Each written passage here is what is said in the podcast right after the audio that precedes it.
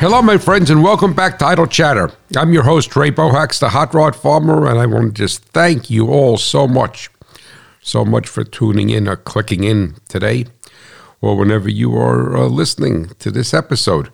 I just want you to know how much I appreciate all of you, and I don't tell you often enough, but I look at every one of you as a family member. And uh, hopefully, God willing, maybe in a small way, you may think of me that way, but that is not important. It's important for me to to honor you and to um, recognize you as family. So hopefully, everything is going well. I uh, was blessed to go to Commodity Classic last week and uh, had a nice flight. Flew out on a Boeing 737 MAX, which looked like it was almost brand new. That is a very, very nice plane, much nicer than the imported Airbus that I came home on. I think it was an Airbus A319. Um, that Boeing, I mean, the, the seats today, forget about it in a plane. They're so tight. I mean, you're like sardines in there regardless. But that Boeing 737 MAX was definitely a sweet ride. And uh, it had GE engines on it, according to the information that they provided. I don't know what engines were on the Airbus. But interestingly enough, when I was talking to the stewardess at the end of the flight on the Airbus, she said she hates hates the Airbus. She said um, she said if you have to work the plane, you know, as a stewardess, and uh, she says the Airbus is just so awkward. And she showed me in the galley. She took me in the galley and showed me how, actually, the um, the doors there are no real doors on the cabinets where they keep everything, the food and what have you. And it looks almost like an old ammo box, but a disc, uh, with that type of latch. But a disc uh, military ammo box, but with a military ammo box, the latch would the cover would stay in there. This actually falls off. I don't know. So, whatever. But the Boeing was definitely, definitely a sweet piece. Excuse me. And uh, had a wonderful time at Commodity Classic. But I have to say that uh, it was definitely a blessed trip for me because I was have I was able to run into so many listeners of either the podcast or the or the radio show or both, and. Uh, and it was just so so nice to, uh, be able to put a face with those people and for them to put a uh, a face with a voice i guess right? So uh, i don't know if i ran into 30 40 people stop me. And i'm saying this humbly but it was just uh, just what a blessing. And you all are such a blessing to me. And i have a number of shout outs too i have to give you because they gave me pins on the map right there in, in, in i was going to say in kentucky and then new orleans. And the hotel i stayed at which was called the um, i forgot what it was called uh, the higgins. The Higgins, which was part of a new uh, Hilton collection called Curio. The hotel was was gorgeous drop dead gorgeous. I would say that uh, it's probably a four star hotel. I don't think it was a five star, but it was right across from the World War II Museum. And uh, you know, the interesting thing is that. I mean, here. I mean, the, the hotel is new. I think they opened it just before COVID, and the World War II Museum is supposed to be fantastic the people told me it would take two and a half days to go through it. Obviously, I didn't get a chance to do anything because the museum closes at five o'clock and the trade show closes at five o'clock. So, you know, when you're on a business trip like that, you really don't get a chance to do much. But anyway, um, but you know, getting back to the hotel for a minute, is that here you have this gorgeous, drop dead gorgeous hotel, 200, I think it was 214 rooms or 244 rooms uh, with an Art Deco World War II themed uh, uh, appearance. I don't say decorations, I should say. And uh, but I mean, this is a Hilton. I, I, I don't even want to tell you how much the room was every night. I used my my travel points for it sucked up. I think I had a half a million points. It sucked up almost half of them for three nights. But anyway, they don't clean the room you know, I'm so tired of all this stuff with COVID, COVID. And I mean, this is a four star hotel. And I mean, I'm by myself. I don't make a mess. But, you know, uh, you're, you're paying whatever, $300 a night, or, I mean, maybe even the worth or close to $400 a night based upon what my points were. And, you know, I'm coming into the, coming into the room and uh, it's, it's, you know, it's to me that's ridiculous, absolutely ridiculous. So they had said when you checked in. Now, when I went, you know, I, when I'd gone to Hampton Inn, which is a lower brand and within the same family, they tried to pull the same thing, but they said, well, if you know, if you request room service, we will we will honor it and do it. So every day when I left the hotel, I went to the front desk and I requested room service. So they told me when I checked in that if you if you need more towels or something, they'll come and they'll give them to you. So I requested that the first after the first night. Came back to the room, Zippo baby, nothing. Nobody came there. So I said, all right, well, you know, hey, I mess up also, so things mess up people. Things happen, right? You can't blame people. I mean, whatever, life happens. I mean, I'm, I'm not perfect, so I mess up people's names on the show all the time. I, I mess up a lot of stuff. But anyway, so uh, so the next morning, when I was going to Commodity Classic, I stopped at the front desk, and um, you know there was a different lady there, very very nice. I told her, I said, Leo, I requested room service uh, yesterday, or at least to bring some more towels and no one came. So she said, Oh, I'm so sorry. Blah, blah, blah, blah, blah. So I said, Well, it's not your fault. Don't worry. It's not the end of the world. I had plenty of towels. But it just irked me that I'm paying all this money and I may I got wet towels on the floor. So uh, folded up nicely underneath the sink. So she says, Oh, no, make sure, take care of it. Room 830 came back. Nothing. Zippo. And then in the hallway, and and please don't get you know, please don't get me wrong. I'm not a pain in the neck, but this is a drop dead gorgeous property. And the thing is that uh, when I checked in on Wednesday, there was two little pieces of paper in the hallway on the eighth floor going to the elevator, about 50 feet apart from one another, one on the right hand side of the hallway, one on the other. Well, when I left for Saturday morning, those two pieces of paper were there. So it means that no one did anything. So the moral of the story here, well, from from my perspective, is that I'm so tired of these companies and these whatever businesses that put on a facade. I mean, don't have beautiful marble. I mean, you should have seen the mirror that was in the in, in the bathroom in the room. It probably cost five thousand dollars. I'd rather have somebody clean the room and pick the paper up off the floor. Now, granted, somebody should not have dropped the paper on the floor but after three day, I mean, after three days that I was there, and that paper may have been there for a week. I mean, who knows? So I was disappointed in that, and I think I'm going to reach out to the manager because not to complain, and I would definitely go back to the hotel. But how disappointed I am! I wouldn't, you know, I really wouldn't stand for that in the Motel Six, let alone the Curio collection from Hilton. So whatever and um, but that is basically. But you know, it's you know it's the same thing. That you go you go to a restaurant, you go to a car dealer, you go to an implement dealer, then you know they put big, big fancy schmancy all this stuff. I don't want fancy schmancy. I want quality. I mean, I, I don't care. I'd rather have have the room cleaned and clean towels instead of having a million dollar elevator that's gold plated. But maybe maybe I'm wrong. Who the heck knows? So, excuse me. So that is that. But the other interesting thing I wanted to say is, um, and, and I, I, guess I finally connected these dots. I mean, our farm is only about 60 miles from Manhattan, from New York City. And I always say it's like a little hamlet here that time is forgotten to a certain extent, not the way it was 40 years ago, but to a certain extent. And, um, and you know, people like I'm New Orleans, so oh, you're going to go over here, go over there. I don't want to see a city. I want to be out in the cornfield. I want to be out in the wheat field. I want to be on a dirt road. And excuse me, I respect the fact that you are a product of where you live. So if you live in Montana or Nebraska or on a on a big beautiful farm in Louisiana, then it then that's definitely interesting and intriguing to go see a city. And, and I respect that and I honor that. But for me, I don't want to go. I mean, if I want to go to the city, go 60 miles, I'll need to go 2,000 miles. So, um, so, uh, but it was uh, interesting how so many of the attendees were so enamored to go to the city, and I understand that because it's different.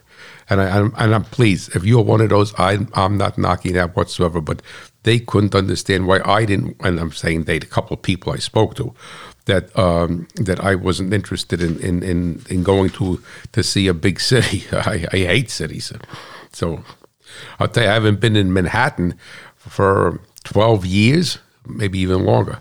I think the auto show, twelve or fourteen years ago, I went. But um, that is that. And the other thing I have to say, the show was great for me thank God. Uh, made a lot of great contacts, but the attendance was way, way down. Everybody thought there was going to be bus, you know, because there was no commodity classic last year. But the general consensus was, and I agreed, that New Orleans took too long to lift the mask mandate. And they they lifted the mask mandate on Monday, and the show started on Wednesday. And you know, and a lot of people, and I even, um, whatever. Look, whatever you feel about that's your own business. I respect that 110. percent If you want to wear a mask, that's fantastic, but I don't think it should be mandated. And they, and I was even contemplating not going because I said to my wife, "Who wants to walk around all day long with a mask on, trying to talk to somebody? You can't even see their face." So. uh so they lifted the mask mandate on Monday, and the general consensus was that a lot of the people, farmers and ranchers, chose not to go simply because the ma- if they would have lifted the mask mandate on January 1st, I think the attendance would have been a lot better. But hey, so be it. They did not ask me, but had a wonderful time, and uh, it was. Uh, oh, the other thing I'm, I'm just telling you because your family, so I got to tell you everything, right? So I can't believe how I rode in a car service, picked me up at the farm. He took me to the airport, Hoskins limousine. Then I took a, uh, well, like a shuttle bus. It was a, not a shuttle, airport shuttle. It was an E350 or E50 Ford, uh, older one, you know, with a bus body on it to, to the hotel. And then I took a cab from the hotel at five o'clock in the morning Saturday to the airport, which was a Nissan Quest, which was a piece of junk as far as I'm concerned. Had no room in it whatsoever. And the electric door uh, almost grabbed my bag. And then the other thing, then I got picked up uh, by the same people, Hoskins Limousine in Hackettstown, to take me back to the farm. All right, the reason why I'm telling you that, so I rode in four different vehicles over the course of that trip, and then I just walked back and forth to the convention center. It was about three blocks away. Each one had a service engine soon light on. The the car going to the airport was an Impala, had a service engine soon light on. The the uh, E450 uh, or 350 uh, van had a service engine soon light on. The Nissan Quest had a service engine soon light, and the the Suburban picked me up. I mean, I don't know what it is why people just don't get that stuff fixed. And the mindset is that because, and that's going to lead into my show today. So I'm not just babbling to waste your time. So, you know, the mindset is if the run's fine, they're going to leave the service engine soon light on, or the people don't know how to fix it or they tell the, the owner of the vehicle that it's going to be $10 million. But I've never had a service engine soon light on in any of my cars. My Escort had almost 500,000 miles on. The light never went on once, other than when you turn the key on for the bulb check. My Fiesta has 210,000 miles. Zippo. I mean, I don't understand. My Ranger has 150,000 miles. My wife's old ZX2 had two, has 200,000 miles. Her Escape has 100,000 miles. I mean, I understand why all these four out of four with a service engine soon light on. So, hey, so be it. I guess it is a different world, but let's get to something more important. Let's get to the shout outs. And I just put in a call before I started the call to find out what the status of my Hot Rod Farmer license plates are. So you know, if you give me a shout out and you re- reach out to me at Hot Rod Farmer at farmmachinerydigest.com so I could put a pin in my map that you will be in the drawing for a Hot Rod Farmer license plate. And hopefully they come in soon. All righty. the first shout out, and I and I, I'm gonna apologize in advance because a couple of these names I know I'm gonna kill, is to Mr. David Osterloh, O S T E R L O H, from Maria Stein, Ohio. And he read my blog and he responded to me to my blog, and uh, it was about personal luxury cars, and it's flags across the harvest. If you go to my website, you could see it's the latest one.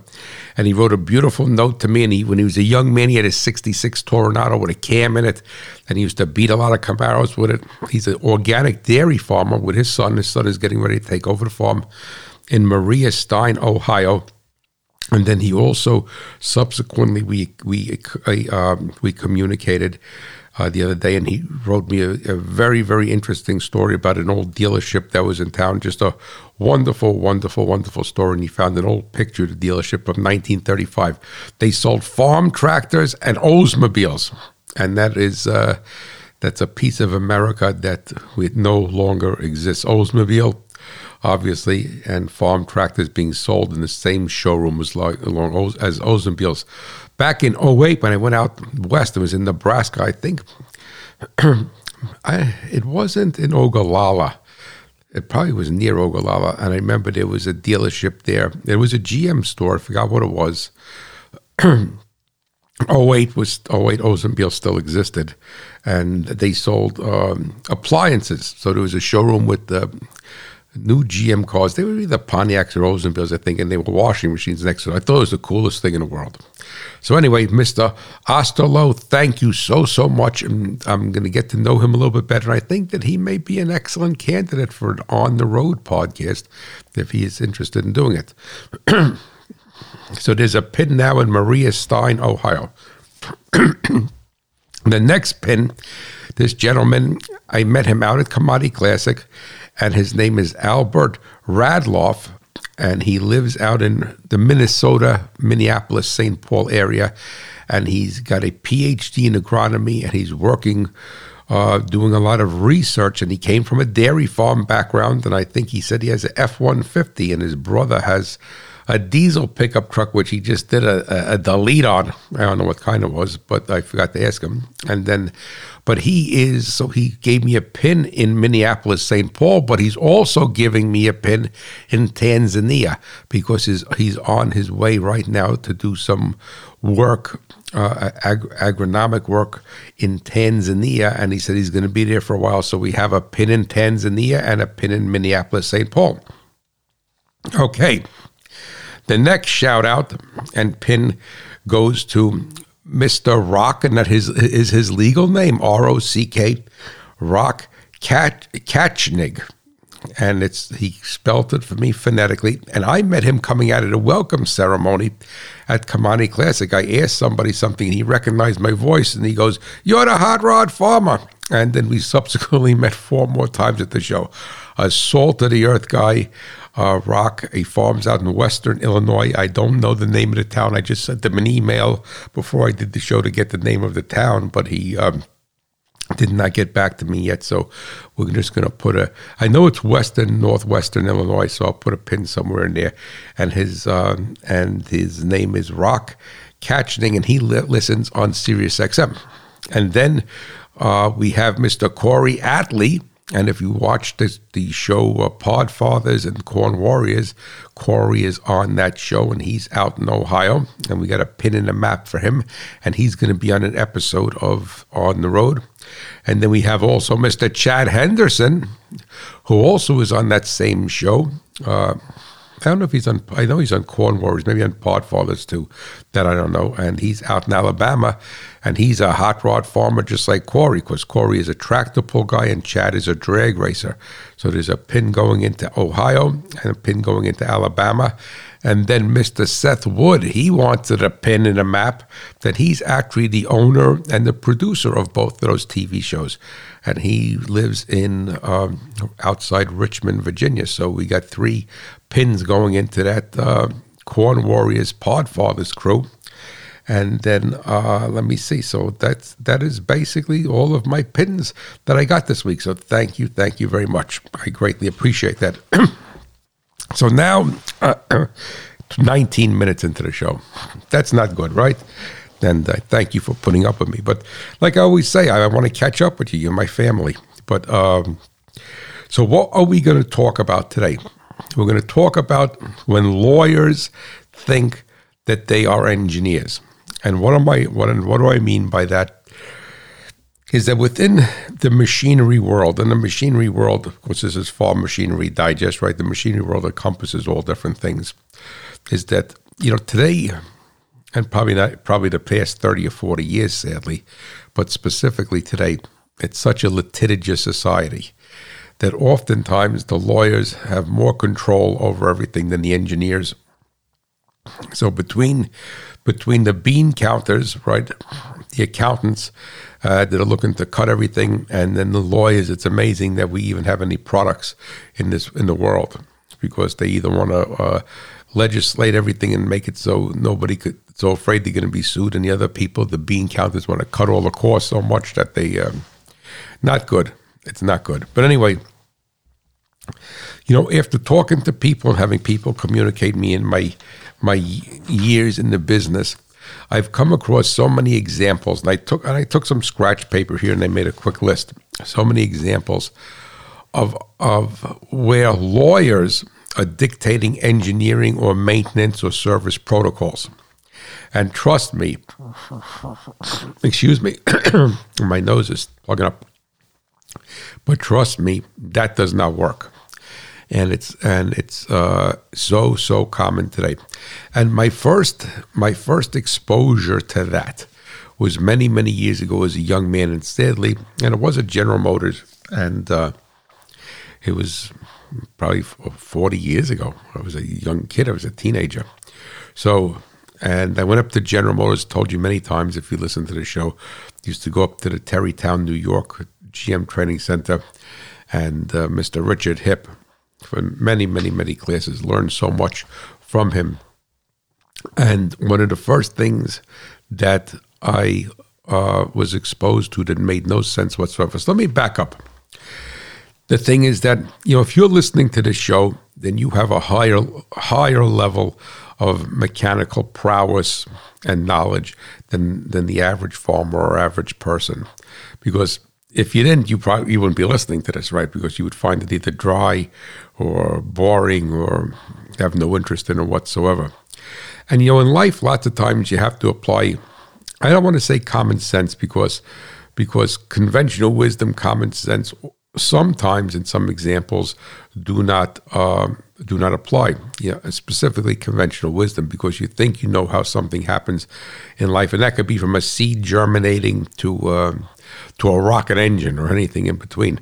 So lots of times, uh, or, or, or, probably more than an occasion, that you know conventional wisdom may not apply to that. And um, but once you have some knowledge of what's going on within a certain genre, then you then it's really not conventional wisdom anymore. That you're come you you're drawing an educated conclusion, and when lots of times when you draw an educated conclusion and then you find out some protocols that a manufacturer has or some taboos that they say don't do this, don't do this, and you kind of scratch your head and it doesn't make any sense. And one of the first things I remember back in uh, the early 1980s was going up to General Motors School when they had the Oldsmobile diesel, right? The 5.7 gas. Well, you know, people say it was a gas engine, and it really wasn't a gas engine. I mean, it had, it was a, it was a, a modified block. It was based upon a gas engine. So people say, oh, they converted a gas engine. And I guess in some way you could say that they did, but uh, it wasn't like they took the carburetor off and they put an injection pump on it. So when they had that diesel, and I went to the, I went to the class for that, and what was said in the class, and Dick Hip did not teach that class because that was more on the the Oldsmobile would uh, de- I shouldn't say Oldsmobile it was on the a dealer side versus the AC Delco side. Mr. Hip worked for AC Delco, and uh, they said that you cannot wash the engine down. And I was I, I, I was a young guy, I went nuts over this because I always wash my engines. That back then they didn't have simple green. I forgot what I used to use to wash the engines down, but I just do something with it. Gunk, that's what it was. Gunk. Excuse me. Remember gunk? I mean, it used to have. It used to. Really, I mean, you sprayed that stuff on there. It was great. And then, I mean, that back then, you know, forty years ago, it, probably thirty-five years ago, it started to not be so strong. But forty years ago, I mean, that stuff was great. You spray. You have a dirty engine, greasy oil leak. You spray it on there. You follow the instructions. You get the engine warm, and you spray it on there. And then you know, let it soak and hit it with the with the oh, hose. Nobody had a pressure washer back then. Hit it with the garden hose, and boy, that thing came out sparkling clean, but it stank for a long time. It had a certain odor. You always knew when someone gunked their engine. And I was upset over this because I love the clean engine and I still love a clean engine. I forever wash my engine. Whenever I wash my car, I wash my engine. I don't use gunk anymore. I use something like simple green or purple power and doesn't get that dirty, It's more dusty than anything. And uh, And not only is it better for the engine to be clean because it dissipates the heat and the dirt and grease doesn't attack hoses and belts and gaskets and work their way into things, but it's also much you could do a much better job working on something. Even I had my shop before I worked on any engine, even for a tune-up, I would wash it down so you could work clean. You do a better job when you work clean. So anyway, and I was devastated by that. So I went next door to the next classroom and saw, and saw Mr. Hip and I said to Mr. Hip, they're saying you can't wash these engines down. What are you supposed to do? So I was a young, a young man. So he said to me, well, because they, and I, he says, and I said to Mr. Hip, they said, because the tolerance is in the injection pump, and it was a Roosa Master injection pump, I remember on those automobiles. I think it was a Roosa. Yeah, it was a Roosa Master or Stanadyne. I think it was a Roosa Master. But anyway, uh, they had a couple of different engines. They had a V6 diesel and then they had the 5.7. And uh, but they said it would it would it would it would ruin the injection pump. I mean, I hate when people say they're gonna it's gonna ruin something with no explanation. Don't do that, you know. you know, if you do that, you're gonna go blind, right? So the thing is that. Um, I, to me, it made no sense. Now, it made sense to me if you said, "Well, the engine was very hot, and if the if the if you if you sprayed gunk or something on or hit it with a cold water when it was when it was at, at full operating temperature that you could well you shouldn't do you shouldn't wash any engine when it's at full operating temperature but I couldn't understand that so Mr. Hip told me yes Ray you're right he said you can wash them down not that I had one right? but uh, it was it was bothering me and uh, that you couldn't wash the motor down and I said he says you're right you're right he said just don't wash it down when it's hot which is a basic protocol you would do anything. You can have a motor 230 degrees and then spray gunk on it and hit it with 50 degree well water. So he says, and, and you'll be fine. But the, you know, what I'm building up to is that what they did is because of the lawyers – they took a blanket statement: "Don't wash the engine." Not saying don't wash the engine if it's if it's hot. Don't wash the engine if it's warm. You have to use some sort of cleaner that'd be active when it's cold. All right.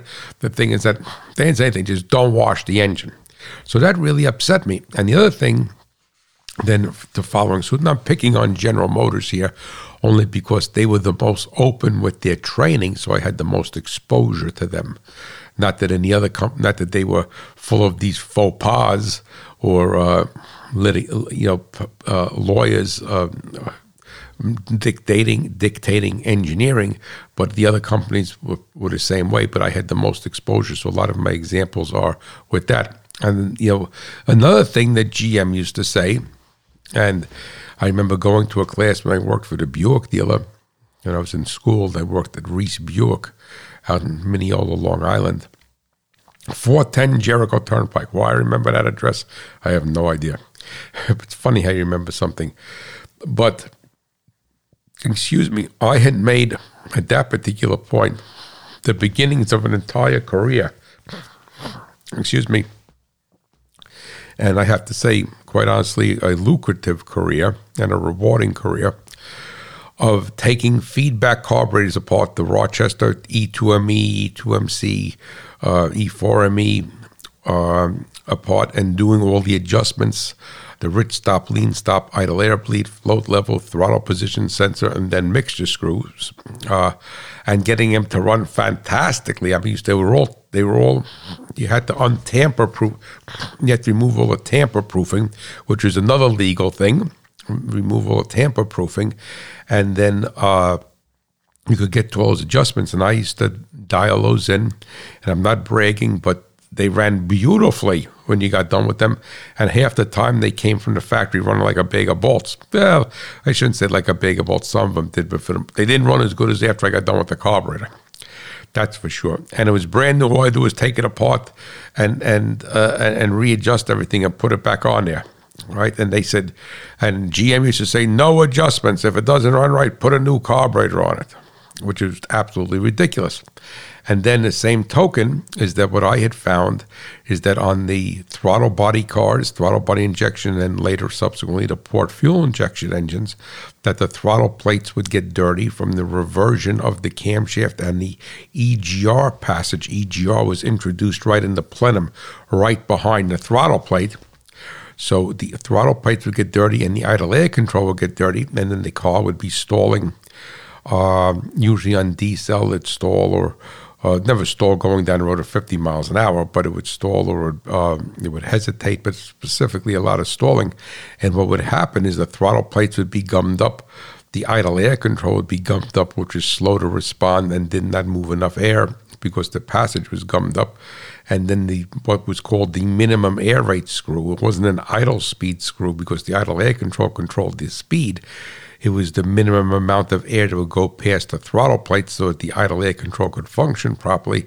That would, I don't know if it would loosen up. I can't believe, excuse me, I can't believe it would get pounded down that much, but that would be off and the TPS would be off. But I made, and I know a couple of people who are listening to this show, I did their carburetors and I set up the fuel injection on their Tune Port motors or their Buick Grand Nationals or their Turbo Trans Am. And so uh, they're probably nodding their head as they listen to this. And they used to say, you can't adjust this. You can't adjust it. Don't adjust it. You can't adjust it. No adjustments. You're not allowed to touch anything. All right. Well, if wasn't if I wasn't allowed to touch anything, Buick would have bought back a lot of cars. And when I worked for Allen Test Products, I fixed a lot of cars. It was the GM um, Lemon Law garage. And I remember there was a Caprice there, beautiful two door Caprice. I may may have told you the story before a beautiful two door Caprice. It kept setting the code 44. And I knew what was wrong with it. The carburetor needed to be adjusted. And it went through the lemon law, through the courts. And it, there was this, what they called Last Chance Garage. It was an industrial park down in South Brunswick, New Jersey. And they had me come down there with the oscilloscope to look at it. And uh, I'm not going to say the person's name who was an engineer there it was a woman engineer, and I have nothing against women. I have nothing against. I'm a merit based person. I don't care if you have a horn growing out of the middle of your head and you're purple. Is that if you have the if you have the best skills, the best knowledge, and you should have that job. But this woman was nothing but an affirmative action hire, and she had no idea what the hell she was doing, and she had an engineering degree, and um, she hated my guts. She was about 10 years older than me at the time. And I remember coming down there and they, they had me come down with the scope. It was a gorgeous two door Caprice, 84 two door Caprice. And uh, I was a young guy. I was like 20 years old, 21 years old, if even that. and uh, just out of college and got the job with the oscilloscope manufa- manufacturer, maybe 22 years old. I don't know. But uh, anyway, and I said to her, the rich and lean stopper off in the carburetor and the idle air, the carburetor needs to be gone through. And she was coming all this, she was talking all kind of crap and uh, just uh, using, I, mean, just talking a bunch of, uh, uh, talking as we say smack, a nice way of saying it, right? Talking smack, using all these terms. So I said to her, look, I said, I have all my tools here you have a parts department. Can you? Yeah, I don't even need. All I need is a throttle body to air horn gasket because I don't need to take the throttle. I mean, air horn to float ball gasket. That's all I need. If you give me an air horn to float, I'm gonna. I'll fix this car. Uh, I'll, let me try to fix. I said, and if I'm wrong, I'm wrong. So I went through the carburetor, did it. The thing ran beautifully, no check engine light on, nothing, had plenty of power. You looked at the key, it started. Well, by the time I got back to my office in Fairfield, she called my boss and tried to get me fired and told told them that I was disrespectful and I was nasty and that was not in my personality, especially to a woman and uh, uh, somebody who was older than me. I would maybe bust a guy's chops, but I would just, you know, just, chop busting. I wasn't never disrespectful or nasty to anyone. So, but you know, you're not supposed to touch those carburetors. You're not supposed to touch that fuel injection. You're not supposed to adjust it. And that was all the lawyers saying that. And the other thing that they used to say is that, uh, so GM used to tell you if the car stalls, the throttle body is dirty excuse me, I got excuse me, excuse me. But uh, they said to put a new throttle body on it. I mean, you have a car with 20,000 miles of city miles. It's two years old. You're going to put a $600 throttle body because it's dirty. And then two years from now, you're going to put another $600 throttle body because it's dirty. That's ridiculous. That's like the old thing saying when the ashtray is full, buy a new car, right? I mean, that is absolutely ridiculous. But the, uh, the, the next thing I want to bring up as we roll along here is that, and I have a couple of listeners who are contacting me because they know I'm so big on additizing diesel fuel. And people have contacted me and said, Well, I have a new uh, Power Stroke or I have a new uh, Duramax, I have a new Cummins. One listener to my radio show has a Mercedes diesel. And he says, Mercedes says, don't put any additives in the fuel. All right. And the thing is that, and I'm trying to tell them that the fuel needs to be additized. And, uh, but they're saying not to put any additives in the fuel. And another one that's another one with lawyers, and then I'm going to go through these quickly so you can understand, is that uh, Ford Motor Company with the uh, the uh, EcoBoost engines, like on the V6s, uh, building a lot of carbon deposits with like a lot of gasoline direct injection engines. And they're telling you that if it sets this trouble code, and the trouble code is for a misfire because of carbon deposits, they're telling you to put a new cylinder head on the engine. All right. And then uh, let me see. Another one, which is famous, is that you're not supposed to cut new brake drums or rotors. So those are a couple that I that I made a list of that are strictly protocols that have come out of the respective corporations' legal department, not their engineering or their service departments. And then now causes a lot of strife because you are as a consumer and or as a as a person working this, you're saying like for this gentleman, he's freaking out, saying, "You're telling me to put ads, and Mercedes is saying not to use anything." So what do I do? Well, let's go through this real quickly. And we'll go through the diesel additive one. Well, first of all, with any of with all of these things, as I said in the beginning, you need to have some level of knowledge yourself to be able to discern. And, you know, the word discernment is very, very important. And as a Christian, the word discernment is, is extremely important because you have to discern what the will of God is or what your will is, trying to masquerade of as the will of God or the will of Satan, trying to confuse you and think that it's the will of God. So you have to be able to, to, discern. And when it comes to these things, you have to be able to discern. Now, we'll start with the diesel additives. That Mercedes is so ridiculous that they tell you not to additize, the fuel yourself, but that you they suggested you buy professionally additized fuel. Now, what the heck is professionally additized fuel? I mean, that means that, for instance, like where I go to the truck stop, all right, that they're going to have, and no disrespect that I'm saying this. You know, Zig Ziglar used to say, break it down to the ridiculous, you know, exact, not exaggerated, but break it down to the ridiculous to drive home a point. I mean, there's some people, nice people, they're all nice people at that truck stop I go, but there's some people that work there that are not the brightest bulb in the box. And I'm, I'm, I'm uh, uh, nice people, though, all right? I, I, please, and don't think I'm being judgmental because as a Christian, I'm not.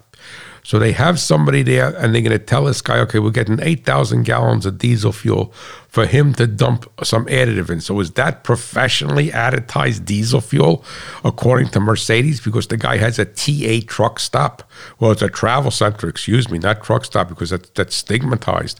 Tra- so he works for the truck stop, and he's getting $10 an hour, and... Uh, and he's on a work release program, and and so now that's professionally additized fuel, and he doesn't mix it right or dumps it in or, or whatever. Maybe I mean, so I mean, it's such a ridiculous statement. But then again, here come the lawyers, and you know, to, and what, and if we if we go through that statement, use only professionally additized fuel in your diesel Mercedes or your Power Stroke or your, your Duramax or whatever it may be. We'll pick on Mercedes because I know that for a fact. And I know somebody came to me and said to me, my, my 2021 Power, uh, not Power Stroke, Duramax don't use any additives. All right. But they suggest buying fuel, then again, but they don't say professionally additized, is that their, their lawyers are working under the assumption that you are an idiot. All right. And you're stupid and you're going to dump something that's not for diesel fuel in the gas tank, that you're going to go to Walmart or to Advanced Auto and you're going to buy octane booster 104 plus octane booster for racing gas, and you're going to dump it in the diesel tank. So their whole attitude is we're going to tell the consumer not to use any additive. Not that that's sound engineering, and we're going to work under the assumption that the guy who works at the truck stop or in the or in the fuel station that that he's a professional and is going to additize the fuel properly, and that's a bunch of malarkey because you could, uh, I mean, you have better bets of additizing yourself. So now what we're basically doing is we're having people run around in a diesel Mercedes or a, a Duramax with a lack of lubricity in the fuel, which is going to eventually ruin the injectors.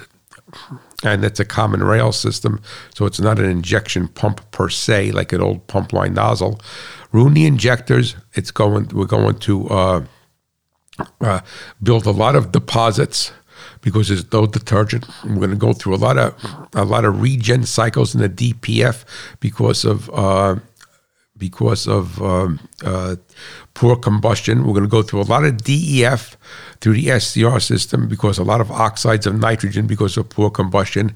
But we should not additize the fuel. Now you may say to yourself, "Well, that's under warranty." Well, if you read the warranty, if the fuel ruins the injection pump or the fuel ruins the injectors, or doesn't that is not under warranty. So what they're basically telling you is don't additize the fuel, and when everything if something fails, it's on you, buddy, but because you listened to us and you didn't additize the fuel.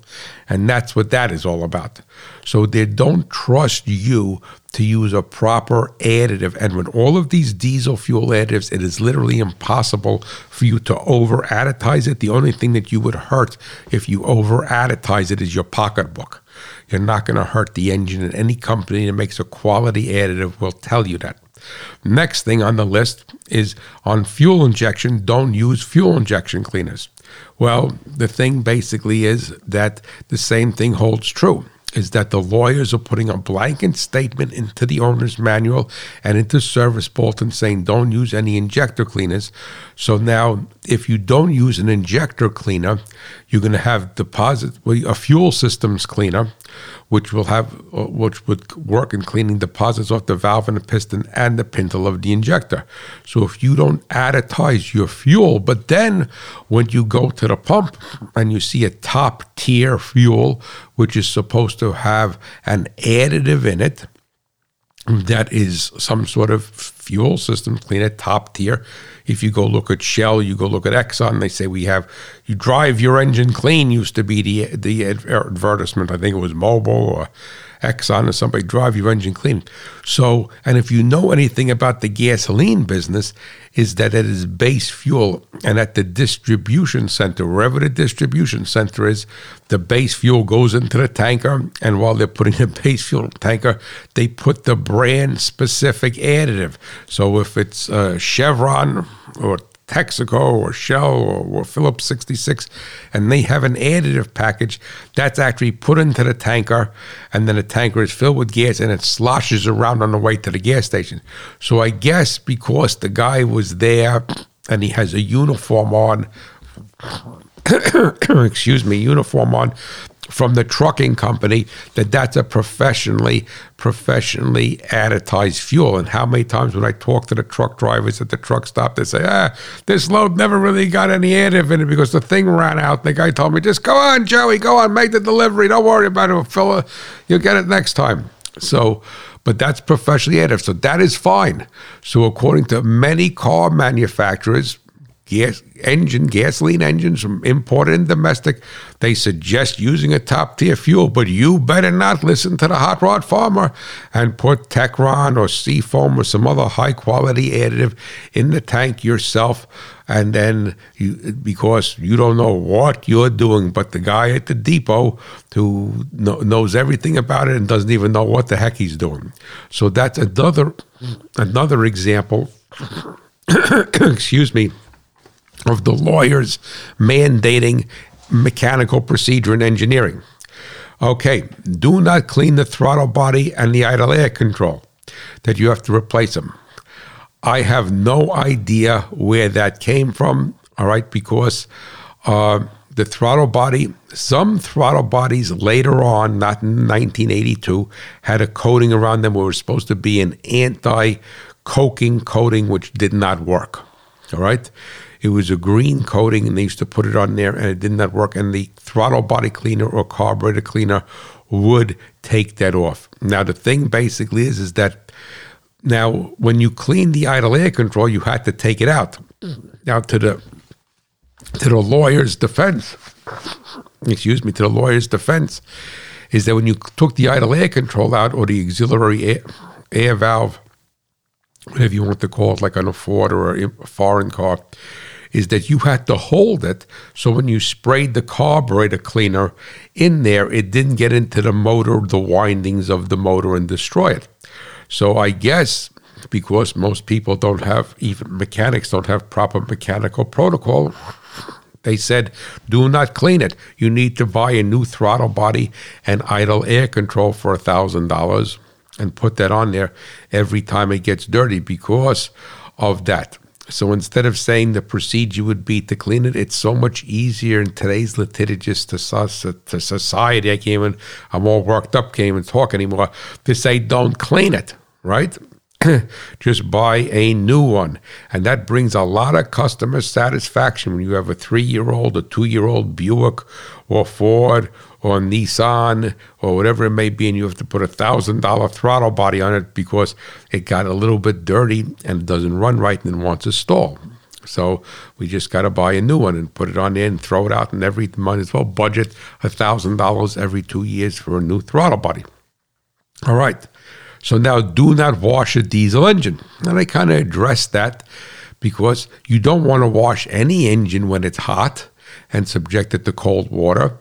I mean, it could be warm 70, 80, 90 degrees, but the thing basically is is that uh, all all manufacturers do a snow ingestion test to some level, but but the thing is that you go through a deep puddle, the engine's getting splashed up. So then again, they told you not to wash this diesel engine because it was going to mess up the injection pump. But if you were to wash a 90 degree or 100 degree engine with 60 degree, 50, let's say well water, 54 degrees and some soap, the differential, if it's 54 degrees, it's only 46 degrees between 100 degrees and that. That's not going to warp or ruin anything. So let's let the engine be dirty. When we work on it as a mechanic, let's say we have to take something off, let's let all that grease and dust and dirt go inside and let that, that dust and grease and dirt just attack all the rubber hoses and attack everything. But that's fine. But the lawyers tell us we should not wash it, right? And then let's get to my uh, beloved Ford Motor Company and their uh, EcoBoost engines. That when we're setting a certain code, I don't know the number for a misfire, and the engine is all carboned up, just buy a new cylinder head. That's all. Buy a new cylinder head, put it on there. And then, then again, you know, instead of running any a carbon removal chemical uh, through it on a GDI gasoline direct engine, you'd need to use, use something that's a drip-in chemical, I believe, that uh, 3M has an excellent product along with other companies, and then an in tank cleaner, let's say like a Chevron Techron to clean the piston and the actual injector. But the drip in stuff, the spray in stuff while the engine is running to clean the backside of the valve, they tell you do not buy, do not clean it.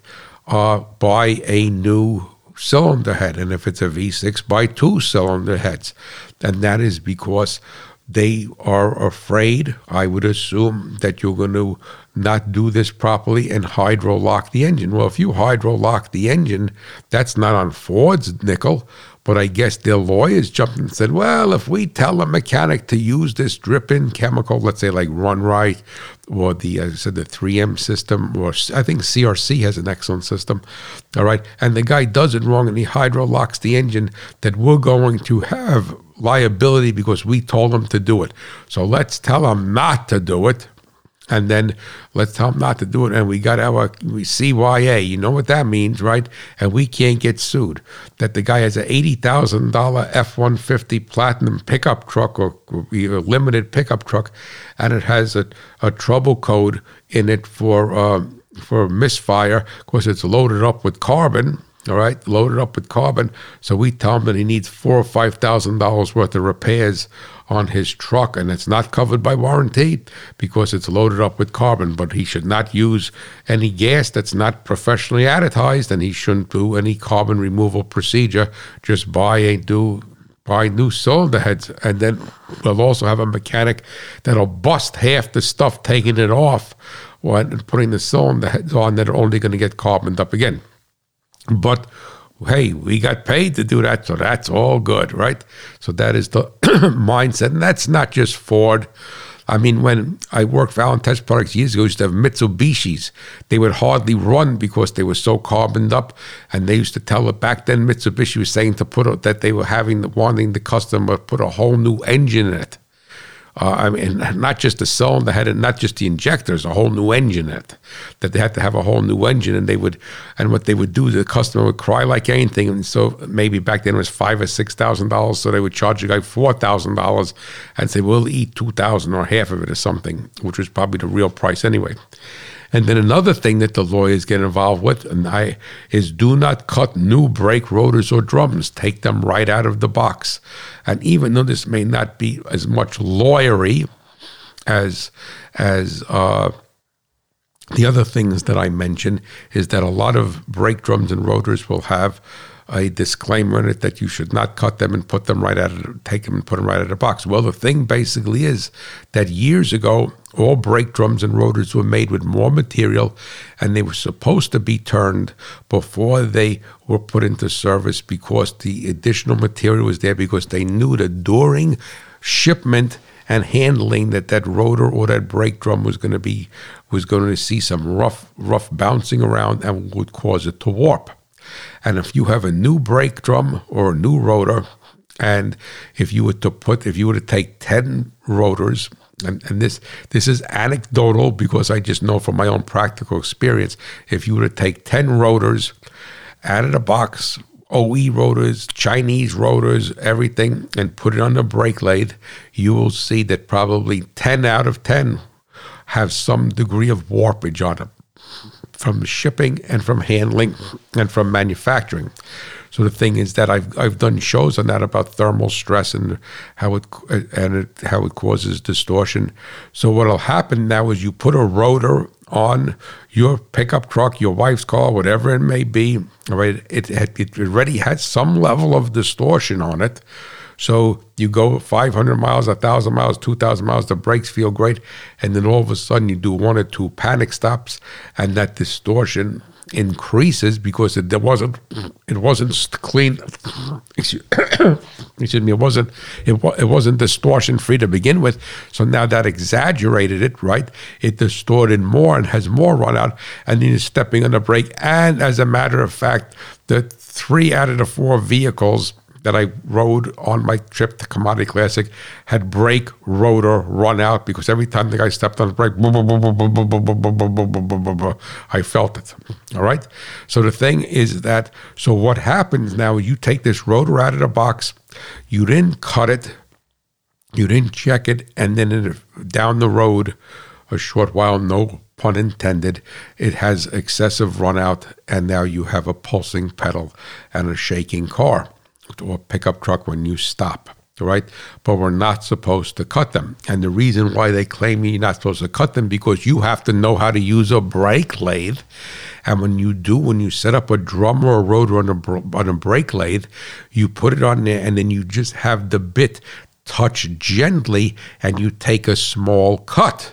All right, whatever you what you you just have it touch so it just kisses the surface, and on a rotor would kiss both sides at the same time. On a drum, obviously one side, and you just you just you have it spinning, and you would you use the adjustment, you bring it in so it just touches, and if you then you have run out, you have warpage. When it is no warpage, you you hit it, you hit a bit working against the surface. So what you do is you just go kiss it. Excuse me, don't go in there and ram it in and cut thirty thousands off of it. You just kiss it. You just kiss it, and then you'll see how. And then you make a gentle cut on it, and then you go back and you finish that cut, and you kiss it again. And if you kiss it again, and then it's not, and it doesn't have any warp, but you do you do a very very minute cut, just a cleanup cut to get the surface there. You're not taking any life off the rotor you're or the drum. You're actually increasing its life because you're making the surface of the pad or the shoe is going to is going to is going to be at a at a at a right angle at a proper a, a proper interface with that friction with that friction surface or the friction material and the friction surface. It's not going to have this run out in it. but what they're afraid of is that you're going to have some guy, some flat rate mechanic or some backyard, whatever shade tree guy, whatever, not a backyard shade tree guy. He's supposed to be official mechanic, and he doesn't know what he's doing. And he goes, and he makes one big cut because he's in a hurry, and he took half the life off the road already, or cut it down where it really needs to be replaced. And the thing, and then then again, I knew a person who did crash investigation for insurance companies. And so, so then now somebody crashes. And the only time that that was involved with was, God forbid, if somebody got hurt and they were really hurt and there was a litigation, or God forbid they were paralyzed or they, or they got killed. I mean, if you crash into somebody's car and it's a $20,000 repair, they're not sending a crash investigator. But this is for a bodily injury claim or a death claim. And they don't want them to take the rotors off and say, well, hey, these rotors were just put on this car. And look, they're, they're, they're below the minimum thickness level because the guy cut the hell out of them. Pardon my French. So that is another thing. So as we went through all of this, we have to come here and we have to say to bring closure to it is that you ha- you have to have some level of knowledge and some level of discernment. But sadly, it would be like now now uh, let me just back up for one minute. The other the caveat I need to attach this to this is that that when it comes to some sort of additive in the gasoline or diesel fuel and things of that nature is that you have to use a good quality chemical. What's a good quality chemical? For the most part, a name brand. Any name brand that's a that's a major name brand that you know, whether it's a, from an oil company or a company like Gumout or CRC, you could rest assured that that's a good product, and you don't have to worry about it. All right. So the thing is that now I'm not saying that everybody that sells a chemical is is is uh, you know is a choir boy and and mo- and and for the most part, if they're not a choir boy and they're selling something, it's probably not going to hurt anything. It's just not going to do anything. That it's a snake oil. So I'm not saying just like you know. Uh, that you have to you have to have some level of, of buyer beware you know, Joe Watermelon and Company injector cleaner versus GM top engine cleaner. Well, you know, I, I, I would put my, I, I would have no worries with using GM top engine cleaner, but Joe Watermelon and Company engine cleaner that's 89 cents instead of $6 for the can or $20 for the can of GM stuff, I would kind of question that. But that's just, eh, you know, that's just common sense and adding and applying the lessons of life. Excuse me. But when it comes so when it comes to that but the other things that come into play are more predicated upon not or a recognition that a good part of this industry, and whether it's farm equipment repair or vehicle repair, a good part of this industry is not going to institute proper protocols. So they come and they tell you that not to do that. And then who pays the price for that but you do? Because it's your engine and you said, Hey, I got this new diesel pickup truck and I don't give a darn what that hot rod farmer says. I got this Mercedes diesel. Oh man, this thing is beautiful. I'm not going to additize that fuel because I don't care what Ray says. The heck with him. I'm not cleaning that throttle body. I'm not doing anything. I'm not cutting those rotors. I'm not doing anything because the owner's manual says not to. And the thing basically is that you will pay the price because because it's your vehicle, it's your farm tractor, it's your combine, it's your piece of equipment. And if you do not follow the proper procedures, now the proper procedure doesn't necessarily mean what's in that owner's manual.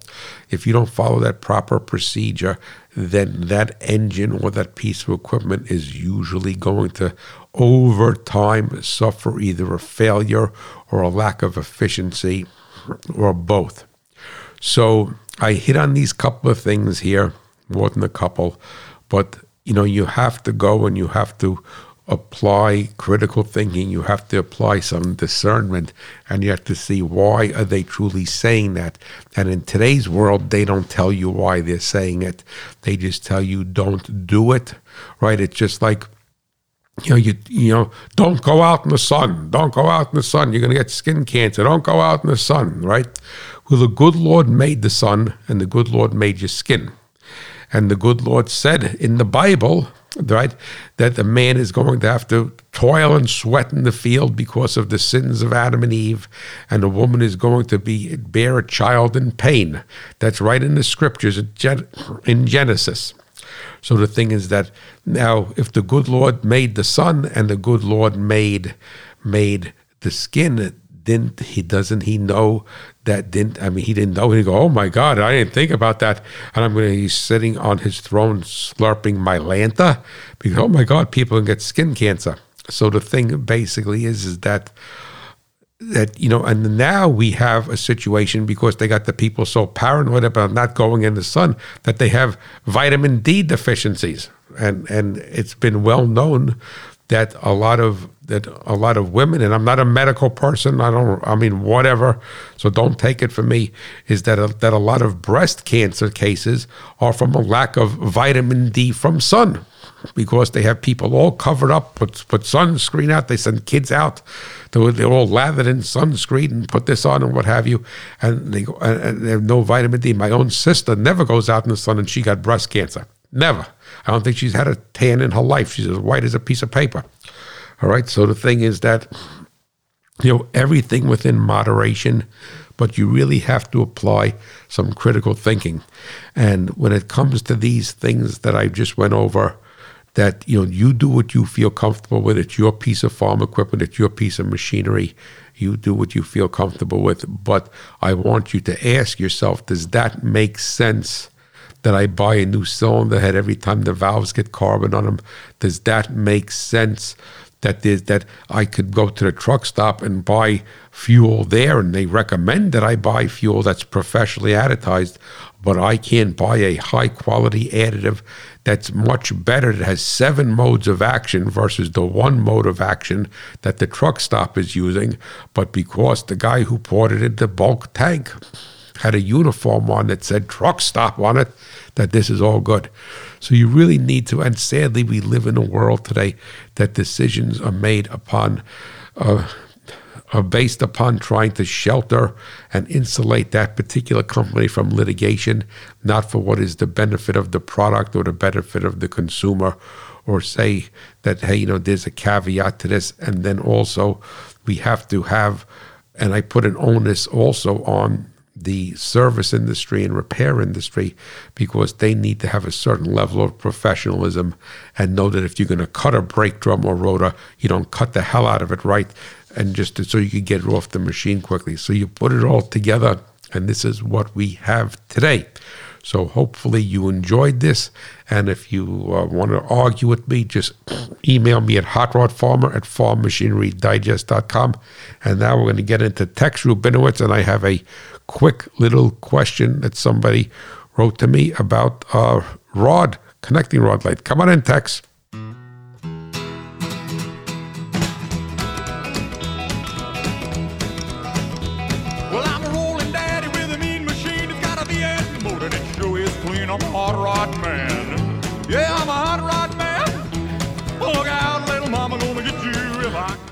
Alrighty, and I'm going to be real quick because I went long again. I get all revved up. Excited to be back with you. And I have a letter here from Sam Clark, and he was asking me uh, basically, I'll paraphrase it because it was long about the rod to stroke ratio in an engine and, and what it affects. And he's building a an engine for a square body, 84 Chevy pickup truck, and uh, he's building a small block for it. He didn't say what it was and how big it was, and a uh, little little uh, little bit of a hotter motor than stock. And he was wondering whether he should he was going to buy connecting rods and whether he should change the rod, should put a longer or shorter rod in. Well, basically, in essence, we only have a couple of minutes here, and they could do a whole show on that. Is that rod to stroke ratio is the is the is the relationship of the length of the connecting rod, which is the center to center length, the center of the small end and the center of the large end. So from the from the journal of the crankshaft to the wrist pin, when divided by the stroke. Now, when you divide the two out, for instance, let's say a uh, a 350 Chevy from the factory has a 5.7 inch long connecting rod and a 3.48 inch stroke. So if you if you if you divide those together, and I should get my calculator here because let me get this and see. So I give you exact number. Clear this out. 0.48 divided by 5.7. No, 5.7, 5.7 divided by 3.48 equals, okay, It's 1.63. So the thing basically is is that uh, the higher numerically the number, so 1.6, 1.7, what have you, all right, the higher the number, then they, they would say that the rod to stroke ratio is numerically higher. Now, what happens is that when you have a numerically higher rod to stroke ratio, now remember that the, that the length of the connecting rod does not impact the displacement of the engine. The bore and the stroke are the calculations for the displacement of the engine, not the length of the connecting rod. What the connecting rod length will do is identify where the piston is at, at top dead center compared to the deck of the block, but it's not going to affect the cubic inches. So now, in a nutshell, when you have a longer connecting rod, so the higher numerical rod to stroke ratio. So if you use a, so if you have a um, a uh, a six inch rod versus a five seven, then a couple of things are going to happen. The the frictional losses in the engine, the angularity of the thrust side of the piston pushing against the bore as the crank swings in its arc of rotation is going to be less. So there's going to be less thrust side bore wear with a higher numerical rod to stroke ratio. There's also the piston is also going to dwell longer at top dead center when the crank is turning, and historically, when the piston dwells longer at top dead center, that you add octane tolerance to the engine, meaning it, it could run on a lower octane fuel without experiencing abnormal combustion. And then also the moment of inertia, when the piston actually starts to move, that it will accelerate quicker because it stayed there longer once the, and the crank is swinging. And once it has to get to a point where the crank swung enough of its arc of rotation, it's going to jerk the piston down quicker. So what they call the MOI, the moment of inertia, will be higher the negative aspect of a higher numerical rod to stroke ratio is is is what its positives are. All right. Well, the piston is dwelling longer at top dead center, so you're using some, you're losing some of the crankshaft movement to pump air.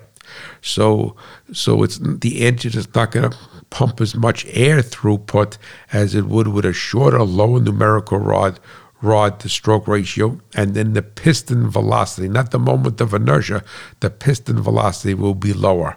So, lots of times, if you were to look at a drag engine like a competition eliminator engine, they will have a lower numerical rod to stroke ratio because they want the instantaneous, they want the piston velocity to be higher and say instantaneous, that's wrong. The piston velocity to be higher and they want the engine to pump more air. And they feel that they could get a better, a benefit from that and they will sacrifice the thrust side bore wear because they're not looking for this engine to last 250,000 miles. I know Lingenfelter used to build when he was alive, he used to build a real short deck competition eliminator motor with a very low numerical rod to stroke ratio, and the bores would be shot after 50 runs because of the side loading, but it made a lot of horsepower. So the thing, because it pumped a lot of air. So don't think that a shorter rod is going to make more horsepower. It made more horsepower because he spun that engine 10,000 RPM. But if you were to have, let's say, in a pickup truck, I would like to have a, a higher numerical rod to stroke ratio because that, that the way the piston is going to be, the flame is going to be expanding against that piston, and it's going to be mechanically locked because of the throw of the crankshaft, and then it's going to accelerate, and that engine will make more torque and have less internal thrust side bore wear, and will also have octane tolerance, and the octane tolerance comes from keeping the combustion region small longer.